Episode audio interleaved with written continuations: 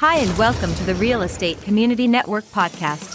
The RECN is where you can network with other real estate investors regionally and nationally, share your memories, connect with others, make new friends with like minded real estate investors just like you. Now to the podcast with the co founders of the RECN, Mike Bazadona and Steve Franco. Hey everyone, this is Mike and Steve from the Real Estate Community Network podcast. Today we're going to talk about how to pick the right deal and how to compare deals when you have more than one. oh man, that sounds like a a good podcast. So make sure you listen. So um yeah, let's get going with this, Steve. Huh? Let's start analyzing and we have a whole Yes. bunch of deals that Yeah. we've been analyzing. And and I mean the most common thing that we run into with you know investors, wholesalers, people at our meetup, even ourselves, is getting the numbers wrong or not picking the deal that makes the most sense for where you're at. It might be a deal that somebody else is going to love and make a million dollars off. That one down in in uh, Plymouth that that you ended up picking up. It wasn't the right deal for me. It worked awesome for you. Cool. And uh, the biggest thing that people miss is not doing the right due diligence. We just left a lady who has a two family that they bought, unfortunately, in very rough shape in a marginal neighborhood, neither of which would have totally disqualified it But in a flood zone. in a very bad flood zone in a city that requires only licensed contractors to pull permits. They're tough. So they can't even do their own work. They can't even save money that way. And they've already been stopped because of that. Exactly. So their analysis, you know, they missed a lot of things. They missed the condition of the house. They missed getting proper estimates on rehab. They missed the flood zone check. They missed a lot of things. So that's the most common questions that I get is how do I know if a deal is right? Yeah, they just bought. Yeah. Like I was shocked that they just bought. It I, I I think she's probably right that the husband wanted to surprise her with a gift. And I think he's sleeping in the doghouse. And what did I say? He should have bought you a diamond. that's why he's out of the country right now. So now they bought that place for twenty thousand, and they did five thousand dollars worth of foundation work, yep. which she doesn't even know what Yeah. she, they really did. And the town came in and said, "Stop! Yep. You need permits." And from looking at it, I mean, I'm not even sure two thousand dollars is my number. Yeah, that's those are that's a house we get for free. Yeah, yeah. So when you're looking at a property, Mike and I recently have, well, we currently have, I guess, kind of two possible flips that people want to do deals with us. Um, one is eh, they're both like a block away from each other. Yeah, I guess let's not say the city, No, or no, the, no. the street or anything. But a really nice neighborhood, not in a flood zone. Both were probably really wonderful homes at one time. One, the person's living in it; it's still a functional home. It's not beautiful, but it's fine. The other one, it's three feet of water everywhere, and the pipes are broken, and the sewer's broken, and it's seen better days. it's a lot. Um, but the one in worse shape is possibly, a, my opinion, a more likable house. It's it's big ceilings, big rooms, whatever, and it's like, how do you analyze those two things? And the first thing for me is determine your goals. What are you trying to do? And one rule of thumb, I guess, that fortune builders taught was that landlords will always pay more than flippers. And so, well, why is that? Well, because the landlords have a few years, decades, to make up a difference if something happens. So, what are your goals? Are you doing this because you need a place to live? Are you doing this because you want to flip and get out? Um, are you doing this because you're a contractor and you have staff that's going to be bored this winter and you want to keep them busy? You know, those will change a little bit which property you prefer over another. And that's more what this is about. We, we can do another podcast that's specifically about let's look at the numbers, but this is sort of the other things. Is what what are your goals? What are you trying to get out of it? If you just want to buy something, throw some paint and carpet on it, and sell it for twenty grand cash in your pocket, well, then you don't want certain properties. The walls off flip. You don't want a property where the buyer might walk in and say, "This is a beautiful flip, but these rooms are just silly. They're tiny. They're short." you want to be careful of those kinds of things. If you're saying, hey, I want a rental, things like rooms being short, there's usually going to be a tenant who will take it. But not short, like too short you can stand up in, but shorter than whatever. So you want to choose a property that fits your your criteria, your goals. Um, and when you're doing rentals, it's who do you want to rent to? I personally love the B and C tenants. Um, I don't love the D tenants. I love the B's and C's. There's a local broker in our area who's all about the A tenants. He'll make a lot less cash flow to have the doctors and lawyers because the doctors and lawyers aren't going to mess your place up. Um, so knowing your goals, that's kind of the first the first thing Yeah. to me. And our goals for these two houses that are right next to each other, pretty much Yeah, 50 feet away from each other. yeah, And uh, our goal was to just flip it. We're not looking to rent it and keep it. right.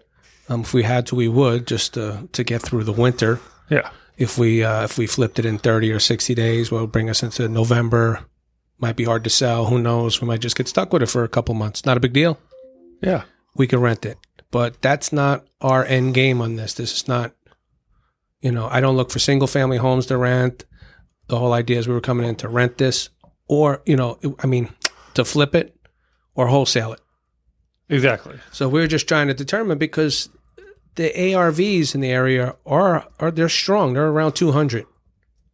And we're into these properties for 50 grand and they both need somewhere between 50 and 4 we'll be we're going to be in for 100,000 hmm Either way, out the door.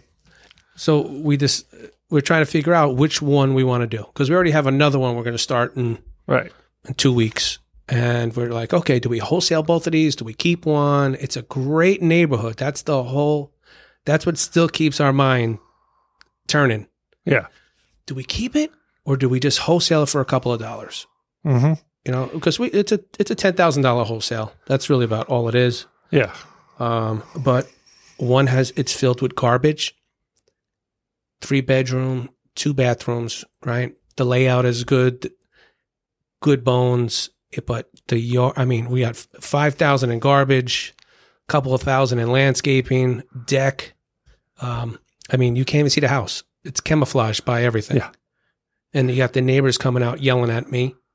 You know, you can't go in there. Oh, yes, I can. You know, just tear it down. and it's really not bad. We call the code enforcer. We talk to them. He says, "Hey, man, the house got good bones. Just a, you know, Yeah. a lot of work. We could afford to do the work, and we have people to do the work." Then we have the other house around the corner. That's the one I kind of like. Someone actually lives in it. Steve likes the hoarder house, but Steve brought up a lot of good points. The layout is horrible in this house. There's like I don't know, like an alleyway to get to the main bedroom, right? Yeah. It, yeah. it- It, it made no sense.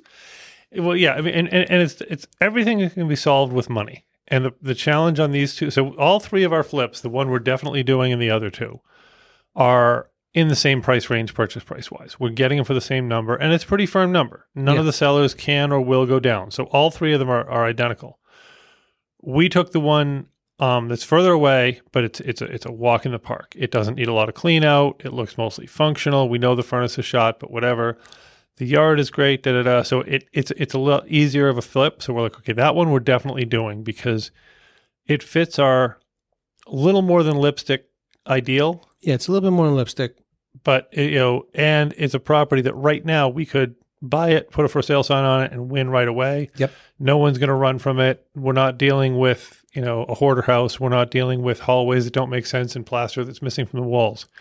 The other two came into a horse race because you know the one that is a little bit more difficult to walk through and so forth is so much of an easier flip job, and it's in the same neighborhood. And on and if the owner of that one would come down ten thousand dollars, the owner of either of them would come down ten thousand dollars, but certainly that one, it'd be a done deal. It'd be next on our list. It'd be absolutely Please. next on our list because, like you know, at that number. But where he's insisting on being, partially because where his loan is, partially because whatever, where he's insisting on being is at a number that just doesn't work for us. In fact, I just spoke to him today and said, "Listen, I'm going to bring one buyer through that I I have an association with. I'm not putting it under contract unless they like it, and it's a red light, green light. That's all we can do."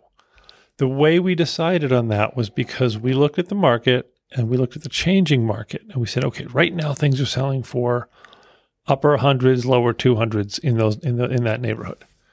The market's changing. Is that going to be true in the spring? Realistically, we buy it now, we close on it by Halloween, we get it finished by Thanksgiving. What family realistically wants to move in the holidays? So we're probably stuck with it till next year. What's the buying market going to be next year? Heck, what's the buying market going to be in November? So the current economy, interest rates, everything pulled us back. That particular house has some, this is a non hoarder house, has some roofing issues and some more. It's not a paint and carpet. It's not far from one. You look at it, you think, okay, paint, carpet, kitchen, maybe, or paint, carpet, kitchen, eh, bathroom, maybe add a bathroom, quick, in, out, fine. Yeah, that doesn't have a bathroom upstairs, right? but it has a bathroom downstairs by the master bedroom in that alleyway. Yep, That's what you don't like, exactly. Which, if if which you make me not like now because I started thinking, yeah, this is dumb. I'm not going to walk every day down this hallway. And it's a hallway that, again, if he was 10,000 lower, I can take out there's closets on either side of the hallway so I can make it a comfortable space. But in the budget, do I have that? I, there's a room upstairs I can throw a second bathroom in, but that's money to do that. Yep. And the ceilings are low upstairs. Yeah. They are just right above, I guess, the door. Yeah. And, and, and, and when you, and when you look at a property, there's functional obsolescence, which is there's not a darn thing you can do to make it right. And there's outdatedness. Well, the low ceilings, basically that's functionally obsolete. Yeah, you can move the tie, the, the tie beams up. You can, you can, you can, but realistically not financially feasible. Out we'll For an entire house. We'll lose money. Yeah. I, I moved, I did that in one bedroom. I raised the ceiling a little bit, but that was even barely worth it. But for a whole house, so functional obsolescence is the scary part. You know, gee, the third bedroom upstairs is down the hallway, take a left, step down a step, duck under the doorway, and you're in. That's not what the modern American family says they're they're bleeding to buy. So that puts if the cap if the market value of the house is 150 to 200, I'm going to be closer to the 150 number because my families that could buy are now smaller because it's only the ones willing to buy that shape. Whereas the other house around the corner has that shape everybody wants. Bigger rooms, not huge, but nice, nice sized rooms, higher ceilings, whatever. But it has only electric heat. But it has a lot of cleanup and hoarder and whatever. The hoarder house. I can't show it until I replace the front porch because we're dancing over the front porch. Yes. one person at a time. Yeah, it's you know it's, it's so it's, it's bad, Yeah. but it's it's bad, but it's not bad. You know, it's if we cleaned it out. right. You know, we were going to spend we were going to spend close to ten grand cleaning it out, fixing the deck. Mm-hmm. We'd have to buy the house because we, we couldn't wholesale this one Right. at that. So then we're going to be in ten grand, and then we were just going to try to to sell it to somebody.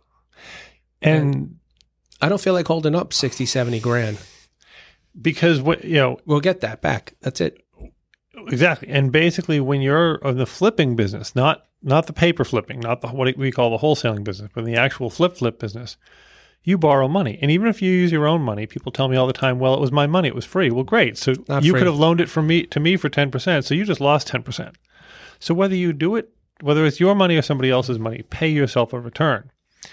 And so at the end of the day, both houses are going to cost us an extra ten, twelve thousand dollars just in interest. And if you're in a situation, so right now we have two marginal deals. The only thing that might make, and I'm kind of springing this on Mike, but might make the the the, the, the not hoarder house a little bit of a winner, is if he's willing to subject to the mortgage. If he's willing to not have us pay off the mortgage now and have us pay it off at sale, And we put the 40 grand in, exactly. and then we could pay him his number. Yeah, because then because then we're not borrowing a hundred, we're borrowing sixty. Do we want to do that?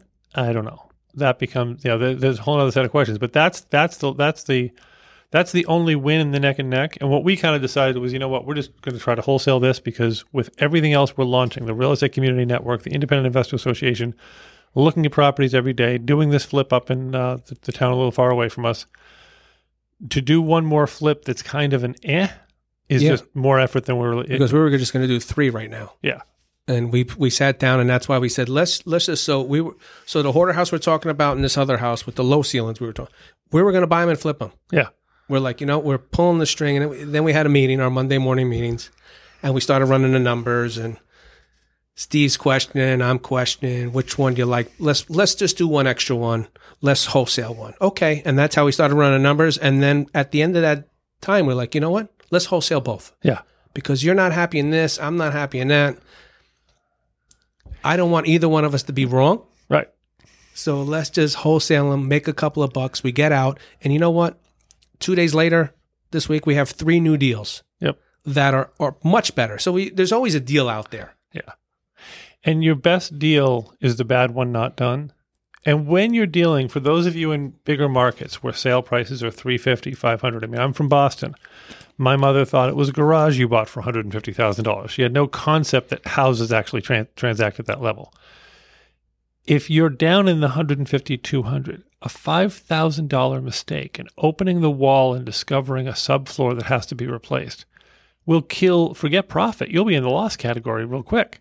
You know, one, it doesn't take a lot at a $100,000 sale to, to kill the deal. So if your gut is saying, hmm, this might not be a terrific one, it's probably a walk away. Yeah. Or call us up and we'll try to we'll try to sell it to somebody else for you. We'll try to work with you on that. And that's what we did today. Yeah, So, exactly. we're, So we're helping somebody else that was at one of our open houses. We were wholesaling a house, yep. and her and her husband wanted to buy the house. And uh, she said, "Well, I'll get back to you tomorrow." I said, "Tomorrow? I sell houses in one hour. I do. A, we do a big, huge open house, and we have every investor there walking around. They've already seen it on the virtual tours." And she's like, "We'll take it." And they offered more. We're like, "It's sold. Yeah. It's you're too late." You know. So that's why she reached out to us. Hey, I bought this house and it's all messed up. Can you help me out? And they didn't know how to analyze the deal. Yep. They paid twenty for a five thousand dollar house. And unfortunately, she's a good example of, of what we all are when we're starting in the business. And they've done several flips, but lack of clarity. They just got lucky. Yeah. They, Uh, they, they got lucky. Yeah, they did. They, They, did. they don't have a clue. No. And not knowing, because she's like, I paid a guy $5,000 for starting something in the basement. I'm like, well, starting what? She's like, I don't know. I said, I'm thinking, so you gave $5,000 and you don't know what you got or whether it's, or what fraction it is of the whole job. It's, it's, it's okay to say, hey, I have a $30,000 job, a guy who did 5000 worth of it, but I can tell you exactly what's left to do versus I don't know what's in the basement. She couldn't even get us in the house. Yeah, sure, exactly. It was it was whatever. Very nice people though. So- and actually, we're going to do business with them, and she's going to be on our podcast. Yeah, and so I mean, basically, what you what that comes down to is that knowing what your property requires, and if you don't know, you bring in people you trust who do. I'm right now looking for more contractors. I've got five people. I'm running references. I'm running this. I'm running that, and I'm someone who now, after 15 years of messing it up, you know, I'm basically a building inspector. I can tell you what needs to be done. I'll cor- I'll correct you before the code officer even shows up but I'm still relying on other people. What does my contractor say it is? What does this say it is? And now we're actually running. You know, we're checking on their work they did. People that hired them, we want to we want references now. yeah. I have one client who, and this is, you know, on, on your checklist of properties is, is the work something that you would be able to do at all if you didn't find anyone? And it's not about being willing to do it. This one woman has spent probably $30,000 in deposits to contractors who never showed up for work she doesn't even know whether what they were saying they would do was correct or not. So, besides the fact that she did her contracting entirely backwards, I'll get to that in a second, her, her, uh, her contracts, but she doesn't even know what she's asking for. And so she doesn't know if she's getting the right answer. Well, they said they'd replace the steps by doing, and she described it. I said, that's not how you replace steps. I said, what they're, what they're talking about is going to break. And if you don't know, you've got to find the reputable contractor. And yes, in the beginning, it will take you a good chunk of time. I've got a friend named Matt who spent the first six months of his real estate investing career doing some wholesales. But until he'd analyzed contractors to the nth degree and knew exactly their skill set and they checked out there, he wasn't taking step one to actually use a contractor because he's like, I don't know enough to check on them. Very important that you don't have the skills. Not could you build that wall, but do you know what it would look like when it's done if it's right or not? And that comes from networking with other investors, coming to our meetups, being on our phone calls, joining or whatever. Just JVing with somebody. If you don't know, JV with someone that has Yep. that's done it. You know, we're always available. Yep. But just throwing it out there. And exactly, we- we're always available, and that's also why you want to use other people's money, because when you put in front of the investor, "Hey, here's my property, here's my rehab plan, here's my estimate," they've invested in a hundred deals before. They can look at the paperwork and tell you you're on track or you're not. Sure. Like we, br- I brought paperwork today. The Yeah. girl's like, "What is that?" Yeah. Yeah, I know where we're got to be at already. You know, now that we're looking at this, I'm throwing that paper away. We were, and and it just so happens on that house that I used to own a multi around the corner, and for 15 years, I were, you know, since 2008, I was driving by that house as it was in various stages of looking exactly the same as it does now. And so I told the lady, I said, I'm sorry, but this has been like this for 15 years for a reason. Yep. Everyone's walked away from this house. Well, that's what the neighbor said, right? Yeah. What are you doing? 20 un- person that's going to own this house. Yeah. Yeah.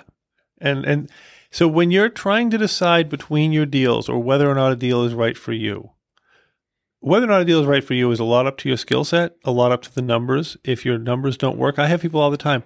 Well, the top comp in the area is 250. I don't want the top comp. Give me the bottom comp. That's right. It I want the dipped in the lowest price dipped in gold or the middle price dipped in gold. Also realize that dipped in gold is variable for every market. You remember that half double, the right hand side in Scranton, they wanted like 55 for, had the, the pigeons? Yes. Well, a guy's looking at that and he called me up, da da da, whatever. Um, and he's like, Well, I'm going to put in granite and tile and marble. And I'm like, Dude, you're in a common part of Scranton. You're going to put in vinyl and formica, and it's going to be perfect. Yep. Know where you're at. He's like, Well, where I live, it's got to be, yeah, where you live on Long Island Sound is a little different Yeah. than this. Know what, so when you, when I say dipped in gold, I mean the best for that neighborhood. But then it also comes down to the gut reaction. If you walk through the house and you're thinking, this is too much for me, or you're thinking, I wouldn't, and this is hard to do if you're at a level where you're purchasing houses, you're looking at the cheap $500 a month, you know, one bedroom apartment. Would you live there? Not would you live there now while you're in your McMansion, but would you, 20 year old college kid, live there? If the answer is this house will never be what I could live in, then you probably don't want it. Your gut has a lot to do with it. And you get that gut by talking to other investors.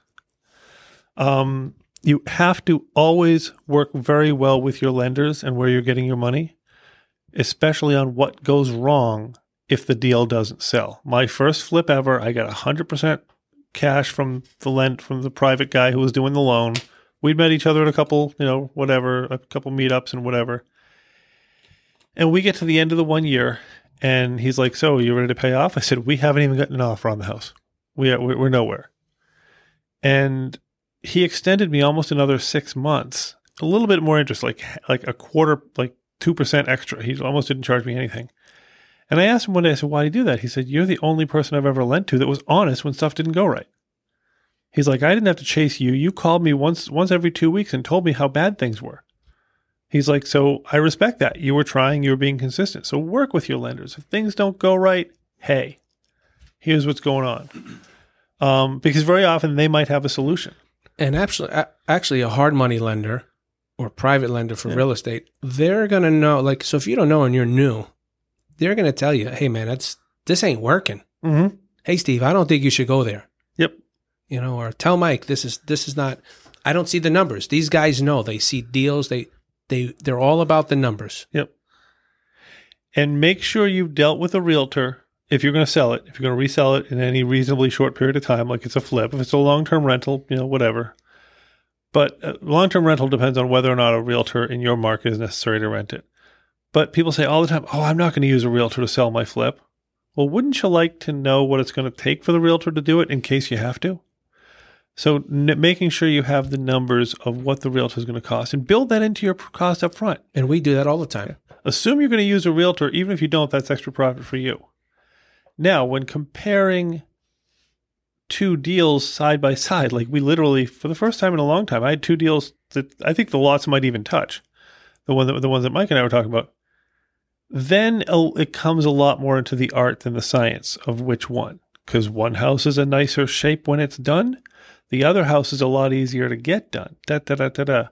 So you really have to make a chart in your mind or on paper that says here are the pluses and minuses. It all comes down to pros and cons. And at the end of the day, you know, I wasn't crazy about either one, but I kind of liked one. Mike wasn't crazy about either one. He kind of liked the other. Well, if we're not crazy about it, let's and we kind of both said, well, whatever. If you want to do that, we'll do that. Or you know, it's like a relationship here. You know, Yeah. I'm like, eh, all right. If you want to do it, Steve, you know, but you know, if something goes wrong, I'm gonna be like, I told you. Mhm. and, and Steve will be the same way. And, and we don't do that to each other, but, but so we both, you know, agreed together that like, you know what, let's the hell with this. Let's Yeah. just wholesale it, make ten thousand each house, whatever we make. You know what I mean? Right. and we walk away, and it doesn't matter. We're already flipping. We got other houses. We we're going to look at one today. We looked at one today. We got another one at five o'clock. Yep. So this podcast can't go much longer anyway. Exactly. And the uh, the last thing on how to decide, and this is not doing the numbers. We will do another. Po- we'll do a video cast in the future shortly on how to do the numbers. We always do have our Fridays at five thing. You can join on uh, live.recn.us and take a look at how we analyze properties.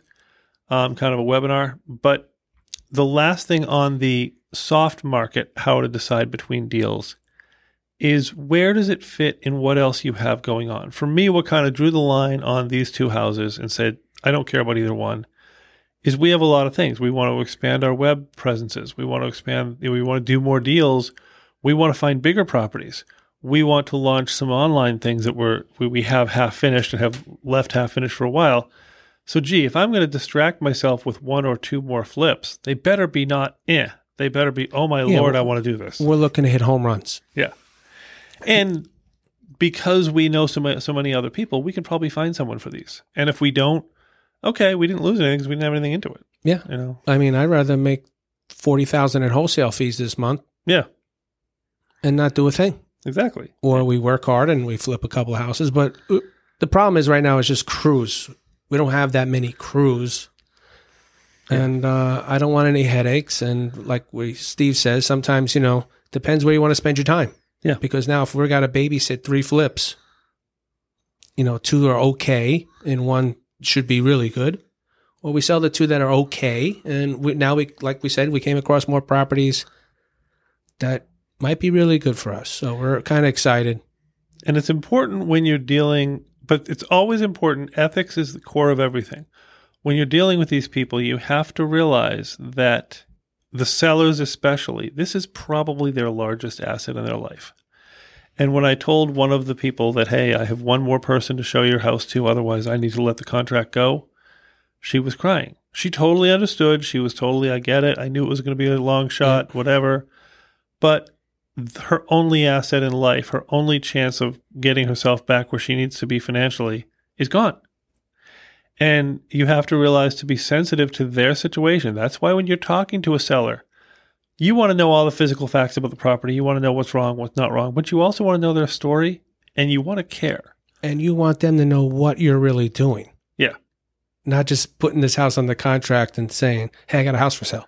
Exactly. Because you don't have a house for sale. Nope. You have a contract. Exactly. And that and that in most states, by the way, it's illegal. You are not a realtor. You cannot a real estate agent. You can't sell a house. You can sell your contract. And the worst thing you want, and I came close to this a couple times, is to have a seller or a seller's representative start to think you did something wrong and then try to get investigations going, try to get this, try to get that. You want to be the one that this woman said to me. She's like, you know, I'm not happy that this house didn't work out, but I'm going to tell everybody else here in the nursing home that you guys can be trusted. And in the case of the lady we just saw, even though we can't help her at all, I'm not even sure. And I told her point blank, I said, if I list it, you're never seeing what you invested in it back again.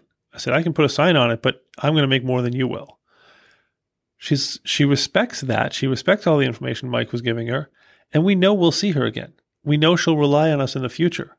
So it didn't it isn't going to work out on that house, but that person still needs to be respected and they need to feel like they got value out of their time with you. Sure. And we're going to help them get the most money they could actually recover. Yeah. They're in recover mode. Exactly. They're, they're, they're totally in recovery mode. And and the third gentleman, you know, he had the reason we the, the the house with the funny shape. When we first started talking to him a month or so ago, we were ready to do the deal, and then he signed with another wholesaler who promised him fifty percent more. And when that didn't work out, he called us back, and I had to be honest with him and say, you know, sir, honestly, if you said yes the first time, I might have been I might have been saying yes. We might have been closed already yeah. because we were ready to buy that day. Right. At, at, at that point, I probably would have given him the money because we hadn't found the, something else. It, you know, things were a little bit different, and the market was different, and we would have had it back on the market for the fall, and da da da. But he respected the fact that I, you know, he respected the fact that we were honest with him. We were straight up. We said, "Here's exactly what we can do, and here's why." And that's why he called us back. Yep. And that's why today, when I told him, I said, "He's like, so you're going to put it under contract?" I said, "No." I said, "I'm going to bring this one person that I think might play. If they play, I'll put it under contract. If they won't play, I won't." I think they're buying it. I think they, I think they probably will. Um, but but but but basically, and, and it's like, so, so you you're gonna make some money. I said, sir, I said I have to make money at whatever I do. He's like he's like I respect that. He's like I'm, I'm glad. He's like other people haven't told me that. You have to be honest, and you also have to be honest not just for the nice reasons if you want to be nice. Is if you're dishonest, it's called fraud. and I'm always the one to go to the legal stuff. But let's face it, if you mislead someone and they feel injured, everyone has a lawyer they can call. Everyone knows they can call the district attorney. And you just don't want that mess. Nope. And and the people that were he was dealing with first time anywhere were not legit. Right. You know, he just said, "Oh, they're going to give me such and dollars," and we're like, "Wow, that's a that's a lot over." You know, there's no way. I, I told him, I said, I said, I'm not sure I could list. I'm sure, not sure if I listed it, I could get that for you. Yeah, uh, we were upfront with him, like- and we told him what to ask for, and this is what you should do. And we always tell people, listen. uh, So he already has his house in the contract. We are not getting his house at this point. Right. But we said, if anything changes, Yep. call us. We're always here. Or if you have any questions, you you offered dis- the disclosures for him that he did not know about. Hey, remember we said, hey, so they put money in escrow already? yeah, I don't know. exactly. You know, and I said, you know what's going to happen the day you know he's going to come around and going to tell you he's going to give you a one tenth of what he offered. Right. They used to do on a closing day, and, and he must have asked them, and next thing you know, they are not on the contract anymore. Where's Steve and Mike? And, and then he calls us back and then they call him back and offer him something lower. And he actually says to them something lower than they offered, but higher than we were offering. And he says to them, he said, no, I'm not comfortable with you. He told, he told them to go away. Now, when you put something under contract, it is very important that you, first of all, do everything in writing. Yes, in many states, it's legal to do a real estate transaction verbally, but it's also stupid. But for anyone in the business at all, it's not legal. And you want your contract to cover what your contingencies are, what you will and won't do, how you're going to back out of the contract. And you also want to put money down in deposit. Pennsylvania does not require a money deposit, but I always do one. It can be stupid. It can be 25 bucks. But you always want it clear what you've put into the equation. You always want to do that. If you promise to put a thousand in escrow, you put a thousand in escrow and you tell them where it is. Because if you don't, if things start to go south and people end up in front of judges or lawyers, you want to have done everything you can to be as ethical as you can. Because if it's in a gray area and you've done everything reasonably ethically, the judge is going to have less reason to beat you up. And that goes the same thing for your contractors. And I have a client right now who sadly has given probably $30,000 in deposits to contractors who never showed up, who she will never see again. And I have begged her each time, please don't do it. You have no contract. What are you thinking? Do not give them 100% of their money up front. But they asked for it. I said, well, if it's that easy, give me money too. um, everything in writing, under control. There's a process we can help you with. And don't take advantage. Don't let them take advantage of the. Well, you know, this is going to go bad if you don't sign with me now. No, no, no. A legit contractor won't ask you to bend those rules. And just realize that your deposit is paying off their debt on the last job. Contractors are not good with money Nope. typically. So everything in writing, cautious on your deposits, cautious on what you put out, make sure everything's based on milestones. And keep as much as Troy Good said, your last payment, let's say you you know they want third, third, third, um, something, something 45% in the last payment. When you finish, it's fatter than the other payments. Because if it's too thin, if it's qu- if it's four quarters or something, and there's only 15, 20% left, they might not think it worth to come back and finish the job. That's right. You got to make you got to it's got to weigh heavy at the end. Yeah, got to weigh heavy at the end, and have someone have an attorney or someone an, an attorney who's versed in this, or someone who's very versed in this, help you with knowing what those lines are. Work with a you, know, you may not need an attorney all the time. Work with an investor who's done it before. Make sure your private lender is on board with the contracts. That's why these professionals exist because we've done it before. Mike and I have seen a hundred of them. Some attorneys or t- lenders have seen thousands of them, and they will spot in a heartbeat where the problem is in your agreement. Mm-hmm. You need this is not a solo business. This is this this woman's husband went out and bought this house without telling anyone, and said, "Here, honey, here's a big red bow on loose." Um, and uh, besides sleeping in the in the doghouse, you don't do this alone. There is none of this business that you do alone. especially if you're new. I mean, l- l- l- look at Mike and I. We we you know we continue to work together even though we both know how to do it on our own because it's better to have a second set of eyes. That's hey, right. I tripped over this. What do you think of it? Oh my God, what are you thinking? Kind of what you said when you wanted the, the hoarder house. What are you thinking? Steve, where are you bringing me? No way. I get fleas. I've been bit by cockroaches, whatever. I, I was like, ah. Oh. anyway, when the words are careful where you walk on the porch. yeah, one at a time Yeah. because the uh, ambulance crew fell through it, And bringing a guy out. Oh god, yeah, that's actually, actually the ambulance guy. I think broke his leg on the way up. And basically, it all comes down to fitting your goals. Now, real quick, if you're doing this as a rental, or you're doing this as a long term play, and you're saying, hey, you know, I'm gonna have my contractors that I have on staff go there when they're bored, and so I don't care if this deal takes me five years. That's a different criteria. That's a whole different story. if you're going to say, and I did this, I'm going to gut this house down to the studs and rebuild it myself for my family. I can tell you a half a half a day a month is not going to get your house done by the time you die. Nope. You cannot do it alone. Steve is funny today. Hey, Steve, I think we're going to have to wrap it up. this. Yeah, So let's wrap this up.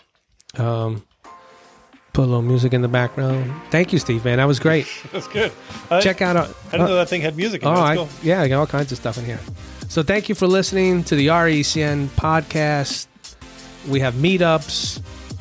We're always live. Uh, we do them live in person, so- or you could catch us at where. Tomorrow night's meetup is live in Mountaintop at King's Pizza Mountain. I Mountaintop. don't even know if this will be out tomorrow. That's but, true. Probably not. But how about we just say the second Wednesday Yeah. of every month? the second Wednesday of every month, live.recn.us or live at King's Pizza Mountaintop. Uh, we also have weekly, typically weekly Friday at 5 p.m. at live.recn.us, kind of a webinar thing. And that's it. Join the realestateCommunityNetwork.com. Yep. Become a member. Me and Steve uh, founded this thing, and we're going to make it big. That's right. So get in there now. And if you are a wholesaler, we are launching uh, October 1st the Independent Investor Association. You get certified as an ethical wholesaler. You can list your properties on our off market MLS listing service. Yeah, that's great. All right. Thank you, Thanks. Steve, man. Great. Thank you for everyone listening. We'll talk to you soon. Thanks for listening to the RECN podcast. And if you're not a member yet, please go and sign up today. It's free. RealestateCommunityNetwork.com.